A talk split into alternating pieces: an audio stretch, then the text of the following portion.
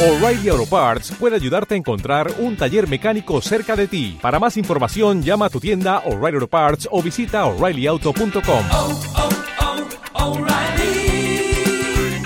oh, Parts. Si te gusta este podcast, entra en ivox.com y recomiéndalo. Así le ayudarás a que gane visibilidad en la mayor biblioteca de audio a la carta en castellano, donde además encontrarás centenares de programas de radio, monólogos, audiolibros, conferencias y otros muchos audios de diferentes temáticas. Ah, y recuerda que iVox es con V. Domingos, en 3 los domingos, de 10 a 11 de la noche. Ya lo sabéis, ya lo saben. Y también en repetición como hasta ahora venía siendo habitual, los domingos de 3 a 4 de la madrugada. Es decir, tenemos un nuevo horario y hoy, prácticamente después de ya la temporada, activísima temporada futbolística, tenemos prácticamente unos minutos no solo para despedirnos, sino para también acabar con un informativo especial. El programa de esta noche, este programa mmm, prácticamente menor en duración de Merino 3, se va a encargar de una serie de noticias pues, muy curiosas que han pasado en la India, en el otro lado del mundo. Milenio 3 es un programa que ha demostrado a lo largo de estos 15 episodios, 15 emisiones, que está siempre pendiente de la actualidad. Y lo está porque este verano ha sido realmente activo. Lo que no esperábamos ninguno es que prácticamente de unos días a esta parte, en la región, mmm, la verdad es que muy pobre y muy denostada en la propia India de Uttar Pradesh, hayan ocurrido algunas matanzas de personas, concretamente algunos medios y agencias internacionales y periódicos hindús hablan de 11 personas muertas por una especie de psicosis una paranoia con un insecto, una luz, una criatura, lo que sea, que ellos definen como insecto que agarra la cara, que ha provocado más de un tiroteo, más de un linchamiento, incluso personas acuchilladas. Muchos científicos de la ITT que han estado investigando el suceso y que han comunicado la noticia a algunos medios de información mundial, hablaban mmm, de rayos en bola. Los rayos en bola, parece ser, según dicen los expertos, son una configuración muy extraña de la naturaleza, una especie de relámpago de forma esférica que puede llegar a precipitarse a tierra. Para muchos científicos buscando una explicación a lo que está pasando ahora mismo en Uttar Pradesh, esto ha sido lo que ha ocurrido. Las personas de un bajo nivel cultural en su mayoría se han asustado, los rayos han caído en una proporción como nunca se había conocido en la India y se ha producido esta especie de maldición de los dioses según ellos, ese bicho, ese insecto, que algunos incluso ya en medios de comunicación difunden como un artefacto parecido a una pelota de rugby, les ha aterrorizado les ha llenado de pánico. Hablábamos, Milenio 3 siempre intenta buscar la conexión rápida con quien esté en el lugar de los hechos, con un experto escritor, investigador, periodista, y que ha pasado muchos años de su vida en la India y que tiene todo tipo de contactos. Nadie mejor que él para saber el último pulso de la actualidad de lo que está pasando en Uttar Pradesh. Les recuerdo, 11 víctimas, personas, algunas de ellas niños, matándose o matando a sus semejantes por miedo a esta especie de histeria colectiva surgida en algunas regiones mm, de Uttar Pradesh, en la India. Esta misma semana ha habido nuevas muertes. Preguntábamos a este hombre, a Robert Goodman, eh, qué estaba pasando, qué ocurría, cuál era la última hora. Y esto es lo que contestaba los micrófonos de Milenio 3. Bueno, mira, um, desde hace más o menos medianos del mes, yo creo que el primer ataque que se produjo era alrededor del 18 de agosto. Entonces, en, en el norte de la India, en el estado de Uttar Pradesh, um, muchos uh, poblados están siendo víctimas de un extraño ataque aéreo de que según algunos testigos es un objeto no identificado en forma de esfera que emite luz rojo y azul, azul y luego ataca a la gente en la cara produciendo quemaduras y arañazos, ¿no? Quemaduras y arañazos. Varios físicos, mm, incluso enviados desde Estados Unidos, intentan trabajar sobre el terreno para saber qué clase de fenómeno natural, explicable, ha provocado semejante brote de pánico entre los habitantes de Uttar Pradesh. Eh, no hay respuestas, la verdad es que no hay respuestas, y esto nos recuerda, y lo hablaremos en un programa especial en nuestro horario habitual ya de los domingos de 10 a 11, lo que ocurrió en Brasil a principios de los años 80, un fenómeno idéntico. La diferencia siempre es la cultural, la diferencia es cómo el ser humano interpreta los fenómenos con los que se enfrenta. En este caso ocurrió en diversos puntos eh, de la región norte de Brasil, en algunos estados muy concretos, donde diversos campesinos aseguraron haber sido atacados por luces de forma eh, ovalada, de pequeño tamaño, en completo silencio, que se aproximaban y dejaban marcas evidentes de quemaduras. Tan es así que algunos de los medios más importantes de los estados de Paraná o Belo Horizonte sacaban en sus portadas dramáticos titulares hablando de las luces vampiro de la Amazonía. Un día les prometo que haremos un programa con testimonios desde allí de lo que ocurrió y con el investigador, el periodista que mejor ha investigado esos hechos, Pablo Villarrubia Mauso, que ya ha estado esta temporada, ya ha estado en los micrófonos de Milenio 3. Fue un caso que, como siempre ocurre, desapareció. El enigma, la explicación, lo que fuese, lo redujo a cero a nivel informativo. En la India está pasando ahora, está ocurriendo ahora, pero nadie sabe cuáles son las causas y sobre todo estoy muy seguro que en apenas una semana o dos dejaremos de hablar de esto. En Brasil hubo ataques a personas, personas incluso eh, con pérdida sanguínea y fotografías forenses impresionantes en ese año 80 y 81. Sin embargo, lo que nunca había ocurrido es que el fenómeno no ha matado a otras personas, sino que han sido las propias gentes las que asustadas, las que saliendo en avalancha a algunos sitios han atropellado y matado conscientemente a personas que incluso han confundido con el Munsha, lo que llaman ellos a este insecto que agarra. Robert Goodman repasa, comenta, lo que él le parece las hipótesis que ahora mismo se están barajando. Y son muchas, muy amplias. El espectro es realmente importante. Desde armas secretas, experimentos realizados por Pakistán, recordemos siempre la durísima puna entre Pakistán y la India, o incluso cosas venidas del espacio exterior. Hay un abanico muy amplio, los científicos ahora mismo, a estas mismas horas, están investigando. Esto nos contaba Robert Goodman. Es muy fácil uh, decir de que uh, en sus mentes de que puede ser cualquier cosa. Ahora bien, uh, la versión oficial tampoco es muy alentadora porque algunos uh, dicen que es una arma secreta pakistaní que están comprobando para sembrar el terror en esta zona de la India pre una guerra entre los dos países.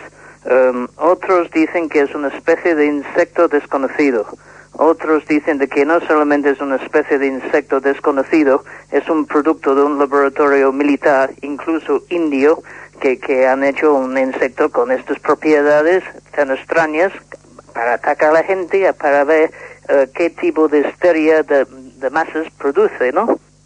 Aparte de gozosos, dolorosos, gloriosos, los misterios de la Iglesia son sorprendentes e inexplicables. La periodista Carmen Porter te ayuda a desvelarlos en Misterios de la Iglesia, una obra que saca a la luz los episodios más impactantes del fenómeno religioso. Exorcismos, apariciones, cuerpos incorruptos, estigmas. Misterios de la Iglesia, de Carmen Porter, publicado por Editorial Edad.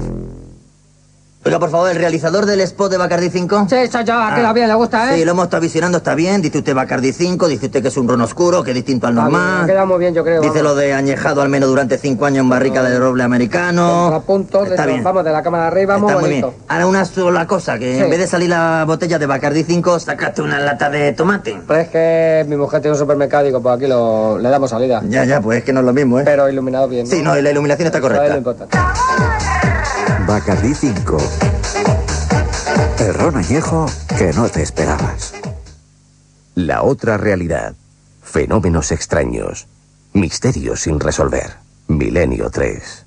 En la SER.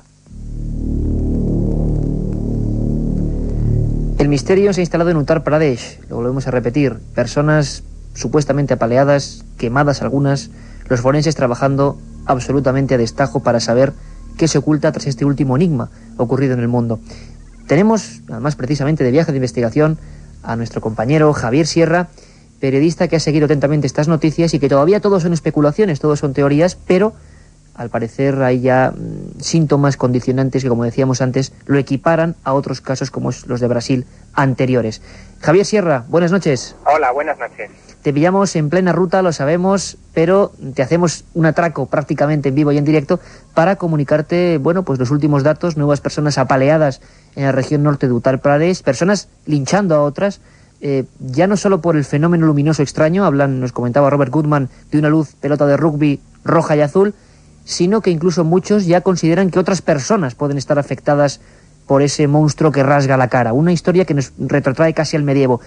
Javier, tu opinión personal, ¿qué puede estar pasando ahora mismo en la región deprimida de Uttar Pradesh? Bueno, yo creo que hay que contextualizar los, eh, los hechos. Eh, en realidad, lo que mm, en este mes de agosto ha estado sucediendo en la India no empieza exactamente en agosto, sino que empieza en marzo, eh, cuando eh, son observados varios objetos similares a los descritos en esta región de Uttar Pradesh eh, en la zona de Calcuta. Eh, varios eh, testigos vieron una luz, decían, 20 veces más grande que el tamaño de una estrella, emitiendo destellos también azules y blancos, sobrevolando esta ciudad y que en ningún momento fueron capaces de identificar con ninguna clase de aeronave. Ese fue el inicio, digamos, el disparador de esta oleada que ha culminado en estas últimas semanas.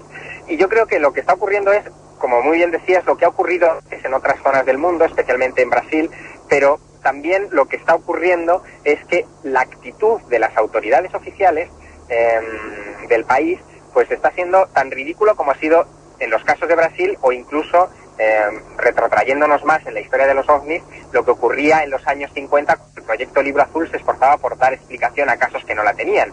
En los años 50 se hablaba de que los ovnis eran un gas de los pantanos, una explicación muy famosa. En el caso de Pradesh se está hablando de un insecto extraño eh, que es el que está causando estas afecciones en la piel, obviando absolutamente las descripciones de estas bolas luminosas que sobrevuelan estos poblados. Javier, incluso Robert Goodman, experto y con muchísimos contactos en, en, esa misma zona de la India, nos hablaba que las últimas teorías que están reflejando incluso de Indian Times y todos los periódicos principales, tanto digitales como, como de prensa en papel, hablan incluso de que la gente está aterrorizada porque piensan en un arma de un país contrario, un país en conflicto como es Pakistán, o incluso hablan de un insecto eh, mutado o realizado en laboratorios propiamente de la India. Es decir, las teorías ya corren absolutamente libres y, y ¿qué puede estar pasando? ¿Tú crees que tiene algún tipo de verosimilitud todo esto? Yo creo que no. De hecho, la, la teoría del insecto mutante eh, ha sido divulgada por un importante jefe de policía del área, que ha sido el que ha lanzado las campanas al vuelo sobre este asunto, tratando de explicar las heridas, muchas de ellas producidas en la cara y en las extremidades de los testigos, eh, que atribuyen a alguna clase de infección por picadura. Pero en realidad no nos estamos enfrentando solo a este tipo de, de heridas que no tienen, por las fotografías que se han divulgado a través de las agencias internacionales de noticias, el aspecto de picaduras, sino el aspecto de quemaduras. Estamos hablando de un efecto colateral muy eh, asociado a la proximidad de objetos no identificados. Eh, incluso este asunto fue debatido hace algunos años en, el seno de las universidades norteamericanas eh, por un panel de expertos llamado el panel Sturrock, que hablaba de los efectos físicos que provocaban la proximidad de ovnis en testigos y que, qué curioso, según este panel de científicos, serían las que nos darían la clave del misterio de los ovnis, porque estaríamos hablando no solamente de testimonios eh, visuales, sino de eh, efectos eh, físicos sólidos sobre estas personas que bueno han visto alterada su, su, ritmo normal de vida, incluso ya se está hablando en India de, muertes. ¿no? Muertes casi prácticamente dicen ya 11 eh, un dato aterrador. Don Javier Sierra, muchísimas gracias y te emplazo aquí al estudio 1 de la cadena SER Milenio 3, ya en nuestro nuevo horario, domingos de 10 a 11, para hacer un programa sobre eso, sobre fenómenos físicos en las personas supuestamente provocados por objetos volantes no identificados, sean lo que estos sean. Un abrazo muy fuerte, Javier, y muchas gracias por atender a la llamada de Milenio 3. Otro para todo el equipo. Un documento incluso más sobrecogedor que todo esto, hablaremos de ello.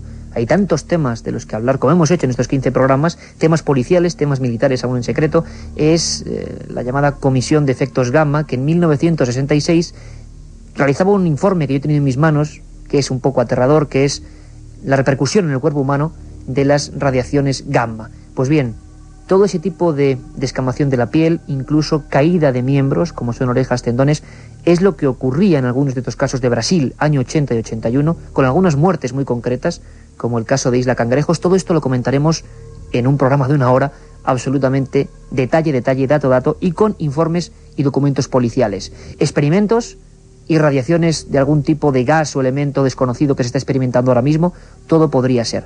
Están pasando cosas este verano como no han pasado en otras muchas partes. Hace mmm, no mucho tiempo hablábamos de Argentina con los veterinarios oficiales del SENASA hablando de mutilaciones muy misteriosas en Argentina que nadie puede resolver ni ha resuelto. El tema se ha callado por completo. E incluso este verano hablábamos de objetos extraños sobrevolando Washington. Los corresponsales de la SER hablaban desde allí. Es decir, ha sido un verano movido. Y acabamos el verano con un informativo especial. Este programa especial hoy, más corto de Milenio 3, anunciando nuestro próximo horario, lo hemos dedicado un poco a las noticias. La India quizá ha sido lo más espectacular, lo más fuerte, pero ha habido muchas más. Incluso es noticia también lo que está pasando en Egipto, en el país de los faraones. Allí nos iremos dentro de no mucho tiempo. Os dejo con el informativo que cada semana hacen Carmen Porter y Carlos Barros.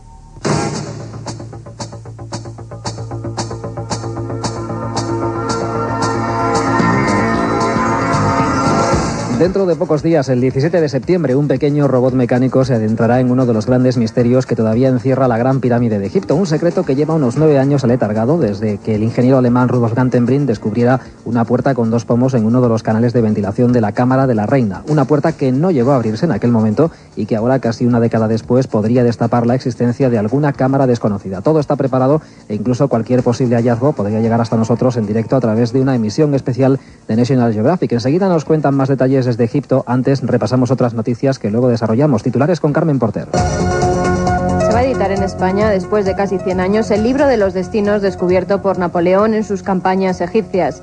Fenómenos, poltergeist y estigmas en Argentina. Exorcismos en Jordania. En Egipto está hoy nuestra primera parada. Dentro de dos semanas, un equipo de arqueólogos sacará del baúl de los recuerdos un viejo proyecto olvidado desde hace casi una década. Fue en 1993 cuando Rudolf Gantenbrink descubrió casualmente, mientras limpiaba los canales de ventilación de la Gran Pirámide de Giza, una puerta de la que hasta ese momento nadie tenía noticias. Una pequeña portezuela con dos salientes a modo de pomos que nadie ha traspasado, al menos que se sepa. En Egipto, preparado para asistir a este gran acontecimiento, se encuentra el investigador Manuel Delgado, con quien Milenio 3 acaba de hablar. Hola, eh, pues nada, estamos aquí justamente al lado de la Gran Pirámide porque hemos estado comprobando cómo es la Cámara de la Reina, una de las cámaras principales de este monumento, un monumento pues, eh, pues eh, la máxima, el máximo exponente de, las maravillas de la antigüedad, el único que se mantiene, pues tiene en su interior en este momento un montón de cajas. Hemos logrado descubrir en ellas aparatos de medida, aparatos, eh, monitores, cámaras y por supuesto el famoso robot, este robot que se va a introducir por este canal de ventilación de la cara sur de la Cámara de la Reina para intentar descubrir de una vez por todas qué es lo que existe detrás de esa puertecita que descubriera Rudolf Gantenbrink. Manuel Delgado, eh, ¿qué puede ocurrir? ¿Qué piensas tú desde allí, desde Egipto? Eh, ¿Crees que se sabe ya algo? ¿Que el propio gobierno egipcio mmm, sospecha que pueda haber otras vías y otras cámaras? Eh, y sobre todo también, ¿qué opina de todo esto Rudolf Gantenbrink? Pues en primer lugar, Rudolf Gantenbrink opina y tiene una teoría que saldrá próximamente en un libro muy desarrollado y fantástico, que existe ahí un cadáver. Eh, no puedo decirte más porque es una primicia, ya lo comentaremos un poco más en, otro programa, pero tiene que haber aquí un cadáver. Lo que pasa que es que eh, la Gran Pirámide es la única de todo Egipto, de las 120 pirámides que, que emergen en toda esta eh, orilla occidental del Nilo, que, tiene canales de ventilación, más llamados canales de ventilación, porque realmente no salen al, exterior de la pirámide, con lo cual eh, no se sabe, no hay ninguna otra referencia para saber para qué servían. Lo que está claro es que aquí se está hablando de estatuas, se está hablando de rituales, se está hablando de simbología, se habla incluso de libros o de papiros con los libros más sagrados del antiguo Egipto, posiblemente eh, aquel libro de Tot, pero indudablemente, eh, sea lo que sea, pues va a ser un gran descubrimiento arqueológico a nivel mundial e internacional. Manuel Delgado, desde la meseta de Giza en Egipto, eh, espero que muy prontito estemos por allí, ¿no? Pues están todos permisos preparados, Iker, para hacer ya un a, algo serio. Seguir estas noticias desde el punto donde se producen, noticias que pueden cambiar incluso la historia. Eh, noticias que, por supuesto, Milenio 3 va a, protagonizar y, no sé, una especie como de avanzadilla de la información más eh, más extraordinaria sobre todos estos casos, sobre la arqueología, la historia y, por supuesto, de los misterios. Milenio 3 estará en Egipto y en Egipto seguimos. Arqueólogos y franceses y egipcios han encontrado en el fondo del mar Mediterráneo las ruinas del puerto de Heraclión, el primero al que llegaban los barcos en el antiguo Egipto. Los restos se encuentran cerca del Golfo de Abukir, al este de la mítica Alejandría. El tesoro hallado está compuesto por decenas de artefactos que datan de hace más de 2.000 años y que incluyen dos estatuas monumentales, varias inscripciones conmemorativas y miles de joyas, amuletos y monedas. También se localizaron los restos de una muralla y la base de un templo, con varias esculturas de deidades egipcias, a las que también adoraban los comerciantes y colonizadores griegos. Entre las figuras descubiertas destaca una de 5 metros de altura que representa al dios Api, divinidad del río Nilo. Una editorial de Jaén va a editar el libro de los destinos. Se trata de un pequeño manual cuya última edición en España se remonta al año 1904. Casi 100 años después podremos tener nuevamente en nuestras manos este libro de predicciones que consultaba el mismísimo Napoleón antes de tomar alguna decisión importante. Nos lo cuenta desde nuestra redacción en Andalucía Leticia Prieto. Cuenta la historia que un soldado de Napoleón encontró el texto en un pergamino que arrancó de las manos de una momia hallada durante el saqueo de tumbas egipcias. Lo vendió por poco dinero a un superior que se lo hizo llegar a Napoleón. Se tradujo al francés y además se le encomendó a un grupo de investigadores que estudiasen su funcionamiento. Aventuraron una forma de usarlo que se basaba en un dibujo hecho con sangre de sacrificios anteriores de una hilera de estrellas dentro de un círculo con los signos del zodiaco. Napoleón siempre le preguntaba a este oráculo y este siempre le daba la respuesta acertada. El pergamino original desapareció y la última edición que se conoce es de 1904. Hoy, casi 100 años después, el oráculo, el libro de los destinos, volverá a estar en las tiendas. Argentina de actualidad en las últimas semanas por los numerosos avistamientos de ovnis y por la aparición de animales extrañamente mutilados, salta ahora a las páginas de noticias por un inquietante caso de fenómenos paranormales en una vivienda de la localidad de Charata. Una de las niñas que vive en esa casa sufre incluso estigmas sangrantes, Carmen. Los poltergeists están produciendo en la vivienda de la familia Díaz. Una de las hijas de 13 años de edad presenta estigmas sangrantes en su cuerpo y tiene visiones de figuras humanas desconocidas. Además, en las ventanas y paredes aparecen escrituras, en una de las cuales se podía leer elegí a la menor por tener la mente más débil. La familia, aterrorizada por los fenómenos que se estaban produciendo, decidió llamar a la policía que se presentó en la vivienda y tras observar lo que allí ocurría, aseguraron que ellos no podían hacer nada y que acudieran a la iglesia. Estos tampoco pudieron ayudar a la familia. Les contamos ya otras noticias de forma breve.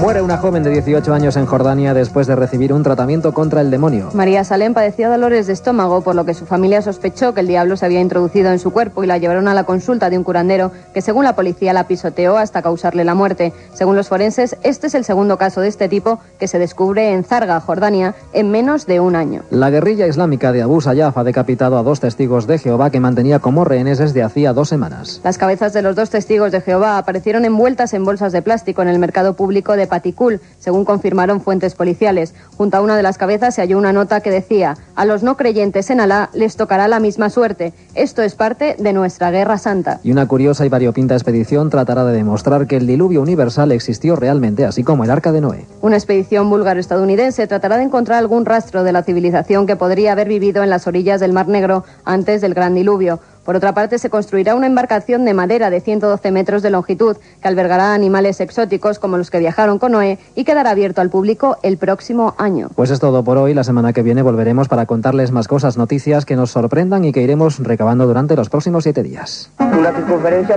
de un metro. Me llegó a cegar los ojos y, y quedé casi inconsciente. Uno- Sobre el fenómeno ovni no existe término medio, o crees o no crees. En ambos casos, el libro Encuentros de Iker Jiménez resulta apasionante. Encuentros, la obra más completa sobre ovnis en España, desvela más de 300 casos y casi 400 fotografías. Y además incluye un CD con 80 minutos de reveladores testimonios. Encuentros de Iker Jiménez, publicado por editorial EDAF. Din don din, din don din. Último aviso para el pasajero Gervasio Pons. Llevamos 20 minutos esperándole en el avión, joder, ya le vale, ¿no? Din don din. Aguante, aguante un poquito que me acabo de pedir un Bacardi 5, hombre. Din don din. Oiga, Gervasio, que ya está bien, ¿no? Din don din. Voy, voy, voy. Es que Bacardi 5, hombre, que está añejado en barrica de roble americano. No voy a tirar la cosa. Din don din. Gervasio, nos vamos. Una lagrimita, una lagrimita me queda. Ah, se siente. Din don din. Me que trefe. Bacardi 5. El ron añejo que no te esperabas.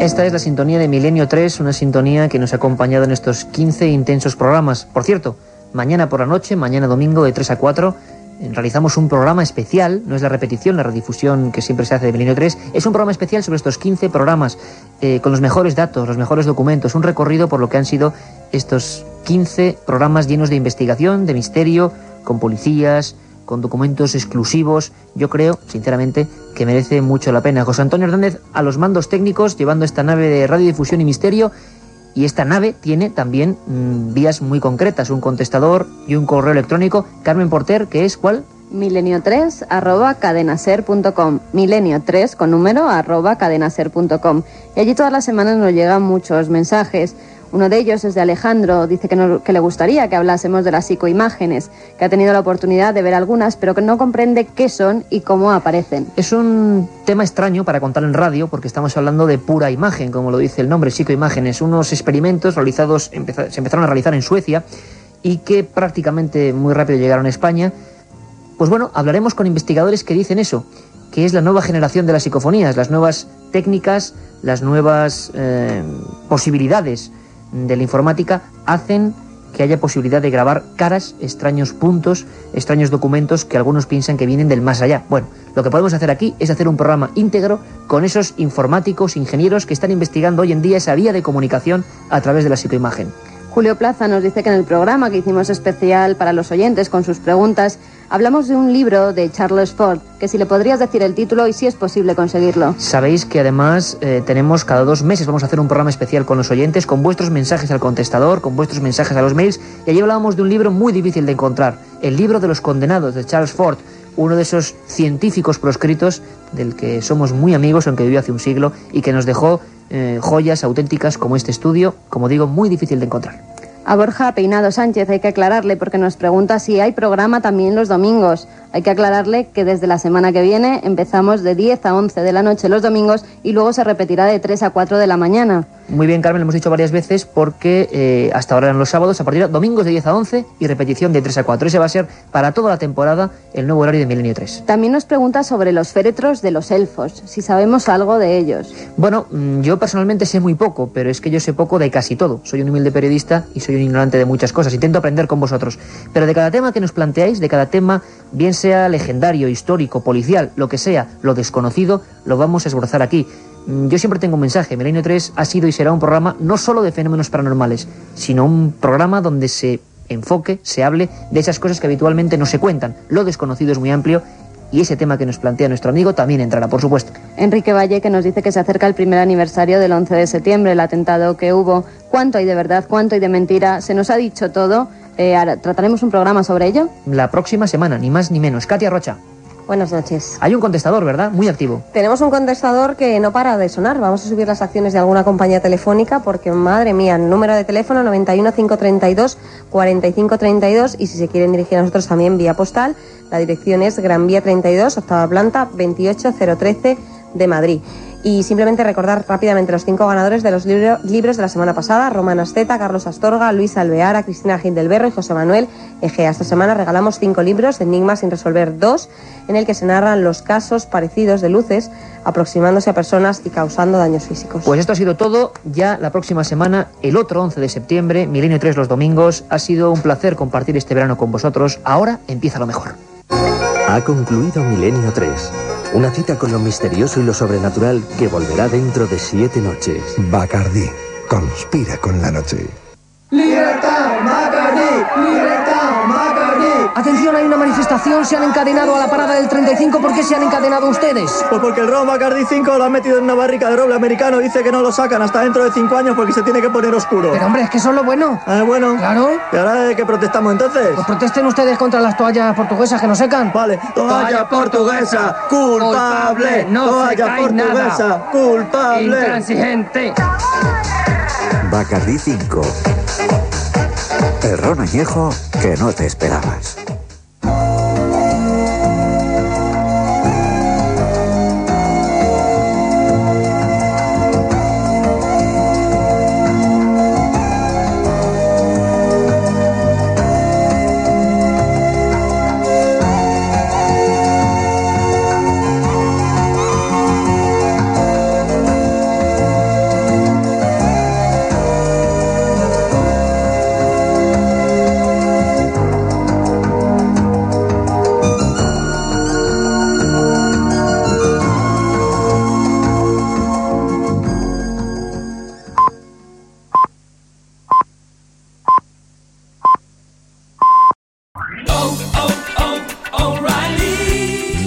¿Necesitas ayuda? En O'Reilly Auto Parts te ayudamos. ¿Necesitas algún consejo? Te aconsejamos. Nuestros profesionales en autopartes están siempre disponibles para ayudarte a encontrar lo que necesites. Excelente servicio al cliente es solo una de las ventajas que ofrece O'Reilly Auto Parts. Los profesionales en autopartes. oh, oh.